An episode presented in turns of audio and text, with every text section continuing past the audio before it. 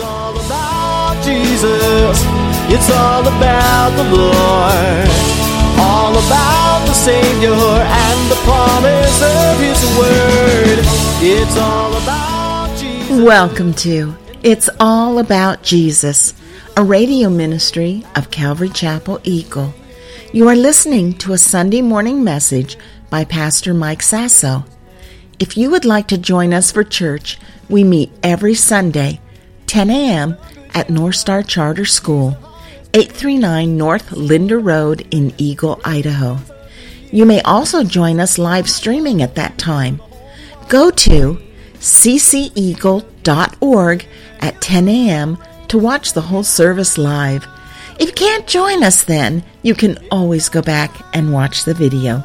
Let's listen in to today's message. It's all about Jesus. It's all about the Lord. or oh, you want to go back, all of our stuff is up on YouTube, so you could follow our studies. If you really are interested in the book of Hebrews, which we've been going deep, and you want to go back and go, you know, I missed this text. Folks, I hope you understand. I've been moving slow on purpose on, in Hebrews because to me it's a book filled with depth, filled with Christ, also filled with some confusion because people misunderstand or misread or sometimes purposely twist the text because they don't like what it says, so they find a way to explain it away. But I'm going deep, okay? Today is no exception. We're going to, uh, what is it, five verses we're covering today? So would you open your Bibles to Hebrews chapter 6? And I think I'm excited because Hebrews 6 started out a little scary.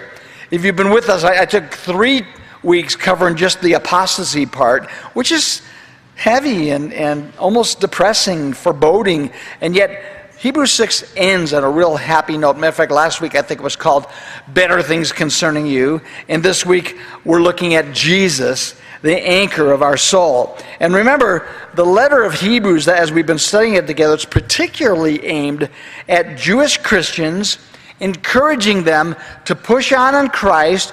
Don't turn back. Don't go back to your old ways because there's nothing like Jesus. Uh, you know, and the first six, and it will continue in the future chapters, will compare Jesus Christ to all of the things in the Old Testament, all the things in the Old Covenant. He's superior. There's no one better, nothing better than Jesus and what he offers. He's superior to the angels, he's superior to the prophets, he's superior to Moses, because you know who's the big hero for all the Jews? Moses and Abraham and Elisha. And so the book, the book of Hebrews is just showing you, folks, don't don't trade Jesus back for anything else. There's no one better than him. The new covenant actually supersedes and replaces most of what took place in the old covenant. It's the fulfillment of the old covenant. And his ministry even replaces, as we're, look, we're going to start looking at today, Jesus' ministry replaces the old priesthood. As we'll look at, we start getting into this week and really next week, the priesthood of Melchizedek. Uh, and his sacrifice, of course. His sacrifice, the Lamb of God that takes away the sins of the world. You don't have to go back to the animal sacrifices because we have Jesus who did it all. We don't need any more sacrifices, okay? Now, a little note before we dive into the text is that a short time after this letter was written, not too long after the letter was written, uh, the uh, Romans came and sacked the city of Jerusalem. The temple was destroyed, which did away with the, the priesthood services and the animal sacrifices. Everything of the, eh, that was prescribed in the Torah that was taking place in the temple in those days prior to 70 AD when it was destroyed, everything came to a screeching halt. But that's okay because Jesus had come, the Messiah had arrived, and the new has come and the old has done away with. It was God's perfect timing. I don't think it was like, what a tragedy, the temple's gone. I think it was God's perfect timing.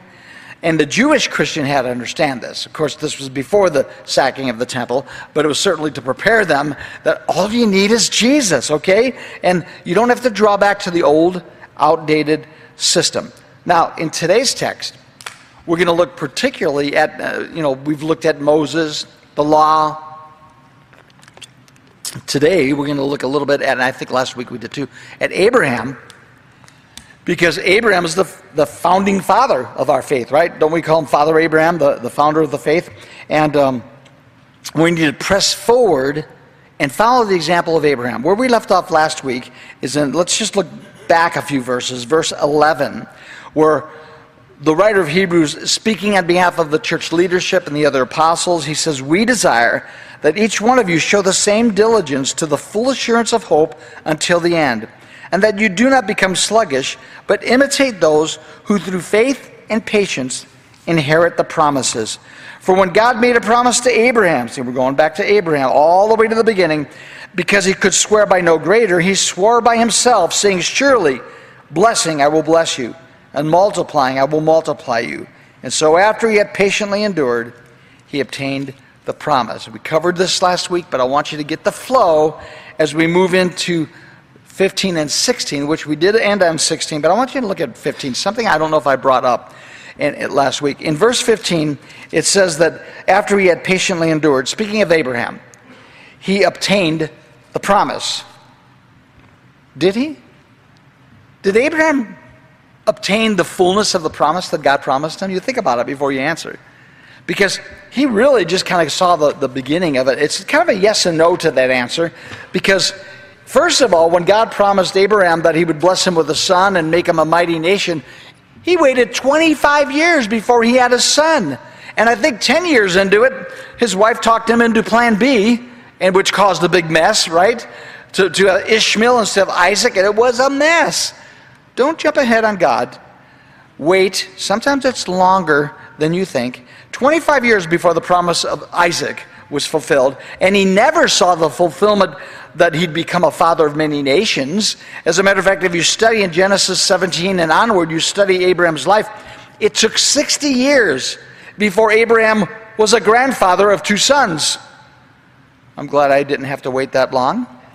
And, and it, it was, of course, Jacob and Esau, but he never in his lifetime, all of Abraham's lifetime, he never saw the fulfillment of the promise that all the nations of the earth will be blessed through your seed. Remember that promise? Uh, let's see, I think I wrote it down Genesis 22 18. He never saw that because that was not until Christ that all the nations of the earth were blessed through the, his seed, Christ. Okay, so here's the first principle I want to start you out with. And it's, it's in your fill ins, it's your fill in principle. God always keeps his word. I want you to get that. God always keeps his word, but it's never in our timing Okay, th- that, there's the, the second fill in our timing. Have you noticed that in life? God always keeps His word, but it's never in our timing. God is never late, but rarely on time. Huh? Well, He's really on time in His timing. But in our timing, we feel like quite often He's late. He's never late, but He's rarely on time. Father, as we look at this text now, we pray that you would make very clear to us what you want to say to us. Lord, I know that you're speaking generally, I know, Lord God, that as, as a people, there are some general things you want us all to learn doctrinally. But Lord, I also know you want to speak personally. My prayer, Lord, is for each and every single one of us individually. That whatever it is we're dealing with, whatever it is we're waiting on from you, whatever it is you promised us and or are doing in our life and we're losing patience, that we would hear your voice personally. Lord, speak through your word, speak through me, a prophetic word to each of us that when we leave this place, we'll know that God has spoken. We pray this in Jesus' name. Amen. All right. Now, we're going on to the promise. We already I want to make sure you got that how long it took for God's promise to take place in Abraham's life. But speaking of the reliability of God's promise, the author of Hebrews now compares man's oaths with God's oath. Look at verse 16 where we pick up this week.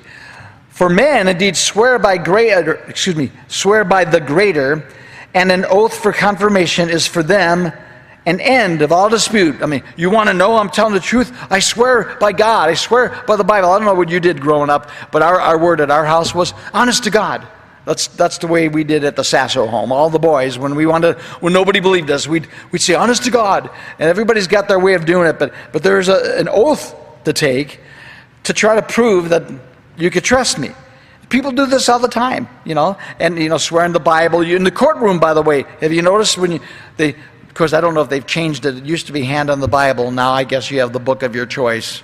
But you, we'd say, you'd say, I swear to tell the truth, the whole truth, and nothing but the truth. So help me God. Why do they do that in court? Because man really generally can't be trusted. I mean, in general, we're liars. And so, do you swear to God? You swear in a stack of Bibles? You swear in your mother's grave? I mean, there's all kinds of things because basically, human beings can't really be trusted. We're basically dishonest. I like the way the New Living Translation puts verse 16. Listen to this. Now, when people take an oath, they call on someone greater than themselves to hold them to it. and without any question, that oath is binding. You know, if you ever have a hard time understanding what your Bible says, compare it to different translations, and the New Living is a, good one that I use quite often. So, verse 17, we told you we're only covered five verses, so I could move really slow, okay? And keep in mind, verse 16 through 20 is packed with key words and phrases that we're going to take a close look at. Okay, verse 17 says, Thus, God, determining to show more abundantly to the heirs of promise the immutability of his counsel, confirmed it by an oath.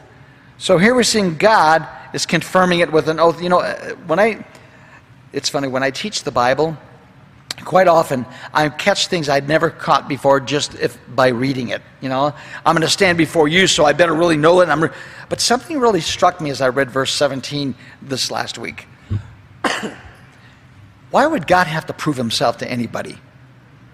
Why would God ever have to say, I swear to me? You know?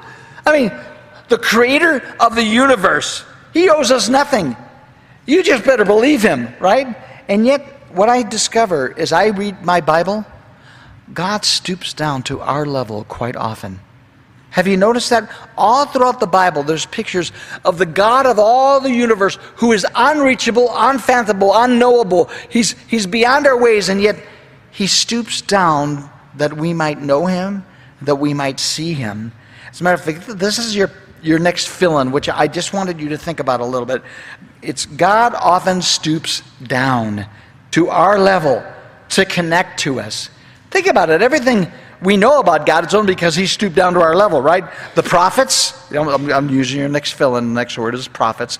The prophets, He could have just said, You got to seek me, but He sends prophets to speak through them. The Bible in our language, you ever think about that? God could say, All right, guys, I only speak Hebrew. I want you all to learn Hebrew. We all got God's word in our language. It's God lowering Himself so that we might grasp Him, so that we might hear Him. The Bible in our language. Even the next fill in is even Christ himself is a picture of God stooping, isn't it? The Word became flesh and dwelt among us, and we beheld his glory. The reason why we know God the way we do today is because God stooped down and emptied his glory into a body of flesh that he might be touched and heard and seen, and that he might touch our lives. Christ himself is a picture of that stooping. And by the way, as we study the promises of God and understanding how God is lowering himself, who is he doing this all for? Look at verse 17 again. For God, determining to show more abundantly to the heirs of promise, who are the heirs of promise? You and I. It's not just for Abraham. We're not just reading about, look what God did for Abraham. Look what God did through Moses. Look what God did for them. We are the heirs of his promise. He's doing this for us. And we should be appreciative of it. I, again, New Living Translation, verse 17 says this God also bound himself with an oath so that those who received the promise could be perfectly sure that he would never change his mind. Thank you, Lord. Thank you for different translations. Thank you for speaking through the Bible. Thank you for stooping in so many ways, stooping down to my level. Verse 17 goes on to say, it says, uh, to the heirs of his promise, the immutability of his counsel. Now that's kind of like an odd phrase. Immutability of his counsel. It sounds kind of theological. You know what it basically means? The unchangeableness of his will. God has a, a will, and it's unchangeable he, he, because He's God. By the way, He can make up His mind, and you don't have you don't get to change it. So let's get the flow now. Verse 17. Thus, God, determining to show more abundantly to the heirs of promise the immutability of His counsel, confirmed it by an oath that by two immutable things which is it impossible it's impossible for God to lie we might have strong consolation who have fled to for refuge to lay hold of the hope that is before us. I keep wanting to stop because I realize each of those phrases are pregnant with ex- ideas. There's all kinds of great truths in there. But first, I want you to catch that phrase in verse 18 two immutable things. That means two unchangeable things. Did you know what? The, when I first read through it, I thought, wait, I see one. Where's the other one? Let me just make it easy on you. The two unchangeable things of God are number one, and it's your next fill in if you, if you missed it God's Word. And number two, God's oath. You think it's the same thing, but it's not. It's like first he said it, and then he swore by an oath that he'd keep it. I mean, that's making things doubly sure. You know, Abraham and all his children by faith can trust God on the basis of two immutable things God's word and God's oath. And God's promise can't be broken because it's the word of the living God. I know that uh, I've, I've heard that before I moved to Idaho. Idaho was much simpler. Uh, I must have complicated it. And where people would make big business deals with a handshake. That's it, no contract. Just, all right, deal, deal. And they'd be thousands of hundreds of thousands of dollars a handshake. Or by their word. And they'd say, My word is, is my bond. And because they people were supposed to be trustworthy and they didn't need to write their name on a contract 100,000 times. Uh, their word was their bond. You know what? That's the way the Lord is. His word is his bond. And God's oath is trustworthy. He stakes his divine reputation upon his word. And those who look to God in our world today might go, Yeah, but how do I know? And how do I know God cares for me? And, and will, will he be true to his word for me? And let me just tell you, yes. We're going to look at that more deeper in this text today because one thing I want you to understand, first of all, is people talk about is there anything God can't do? Is anything impossible for God? You know, there's a couple things, and you think, what? Well, one of them is mentioned right here in verse 18. For by two immutable things in which it is impossible for God to lie. You know, it's his nature, it's his character to be truthful. God can't lie. You think, well, that's that's a bummer. There's something he can't do. No, I, I, think that's a good thing that God can't lie. It's impossible for him to lie because it's against his very nature. It's kind of like, can't God do evil? No, it's against his nature. You know, I mean, how did I like when I listen to Ray Comfort on on uh, line? He says, "How many lies do you have to tell before you're a liar?" You know, just one. If God told one lie, he'd be a liar. He's not a liar. Okay, so the character of God is at stake here. And the character of God is holy, and he does not lie. A couple of verses I remember from my memory verse days when I used to carry that little pack around. Numbers 23 19 was one of my favorite. God is not a man that he should lie, nor the Son of Man that he should repent. Has he not said it, and shall he not do it? Has he not spoken? and shall he not make it good? That's God. That's God's character. That's God nature, God's nature, and you could count on it. Another one, as I was looking up this topic this week, is found in Titus chapter 1, verse 2, when Paul wrote to Titus, and he says, In hope of eternal life, which God, who cannot lie, promised before time began. Folks, you ever hear the expression, God said it, I believe it, that settles it? Remember, ever heard that one before? Well, let me tell you, it's God said it, that settles it.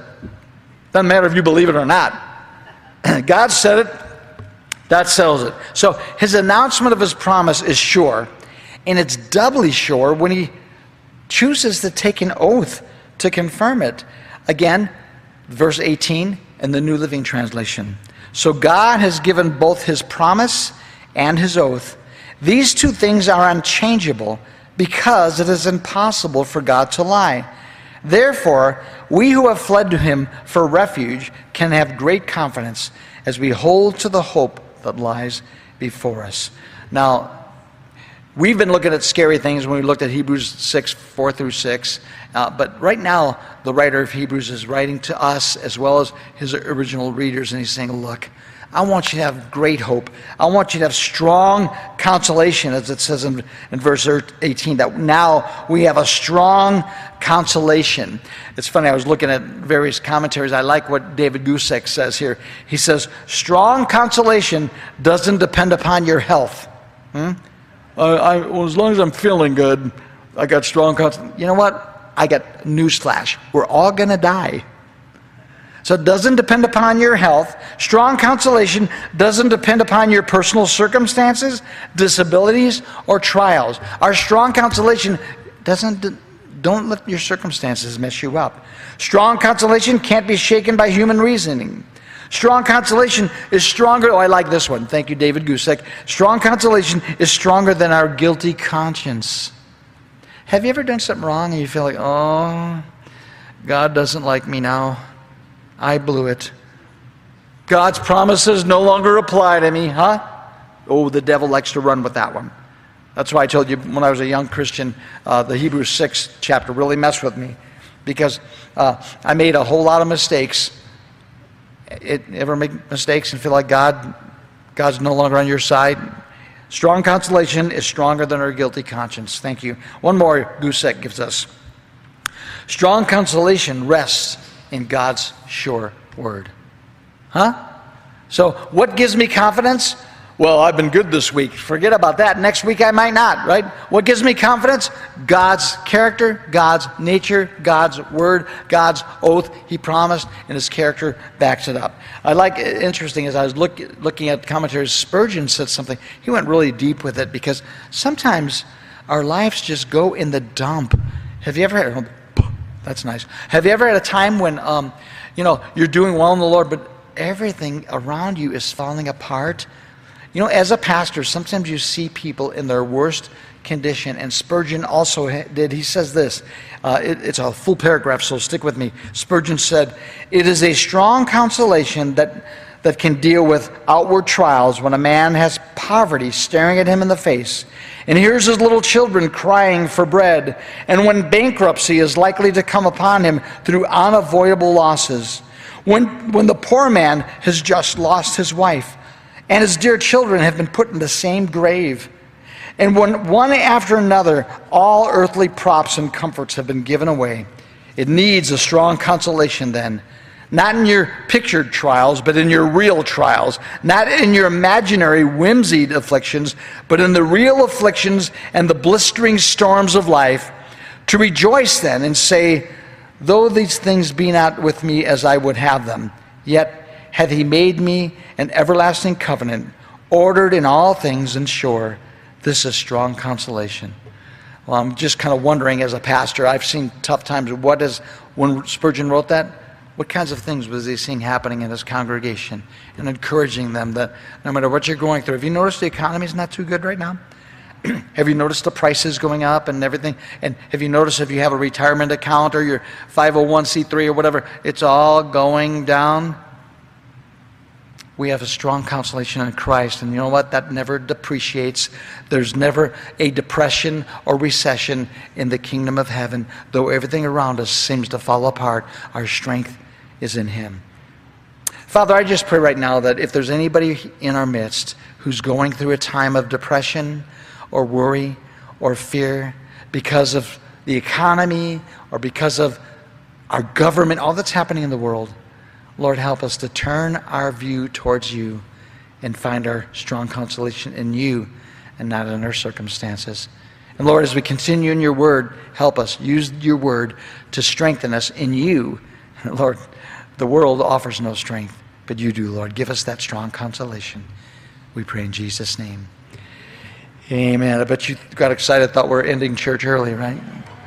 Every now and then I just think, you know, we need to pray about that. Okay, verse 18 goes on to say a real key phrase that I didn't catch, except that I do look at what other commentators say. It says that uh, it's impossible to God to lie. We, we might have strong consolation who have, listened to this phrase, fled for refuge to lay hold of the hope that is before us. Fled for refuge. Remember, I told you this book was written to Jewish Christians, and when you use certain key phrases, it would trigger something in their mind. For us, fled for refuge doesn't mean a whole lot.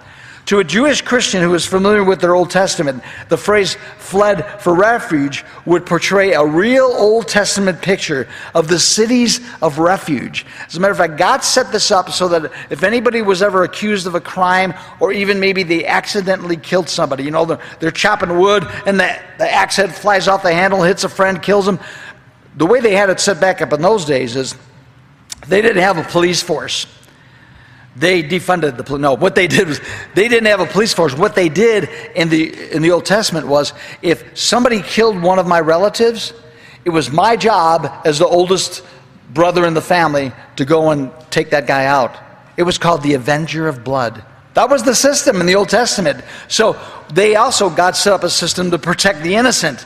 And it was so that if I accidentally killed somebody, I know his relatives were going to come after me and kill me. That's just the way the law was back then. But so I need protection. So God set up six cities of refuge, uh, three on one side of the Jordan and three on the other side of the Jordan, so that whatever's closest to me, I'm going to take the one that's closest. Don't worry about vacation spots. I'm going to run, flee for refuge to a city of refuge. And then you were protected in that city while the elders were trying to decide if I was guilty or innocent or what the, the crime should be, I mean, excuse me, what the punishment which should be, you know, the, the judges of the city would get together. And if they determined that it was manslaughter and not murder, then say it was me fleeing to the city of refuge, I would be allowed to live in that city of refuge undisturbed until the death of the high priest.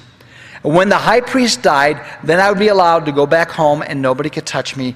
That was the way the law was set up. And then odd, look at different cultures, how they set things up. So when the writer of Hebrews, who was a, a Jew, is writing to the Jewish Christians and talking about the city of, of fleeing for refuge, this would pop in their mind immediately about the cities of refuge. And, and the avenger of blood couldn't get them, and even after the death of the high priest. Now,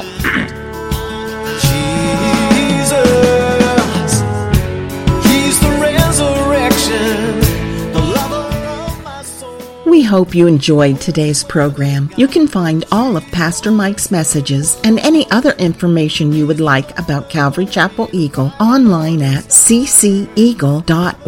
In iTunes, you can subscribe to the podcast Calvary Chapel Eagle Sunday morning. If you are new to the area and don't already have a home church, we would love for you to come check us out. We meet every Sunday, 10 a.m. at North Star Charter School, 839 North Linder Road in Eagle. That is one one block north of Highway 44. You can call or text the church phone at 208 891 2635. Once again, you can get any information you need at cceagle.org. There, you will also find a link to join our Facebook page. So until next time, remember, it's all about Jesus. Yeah,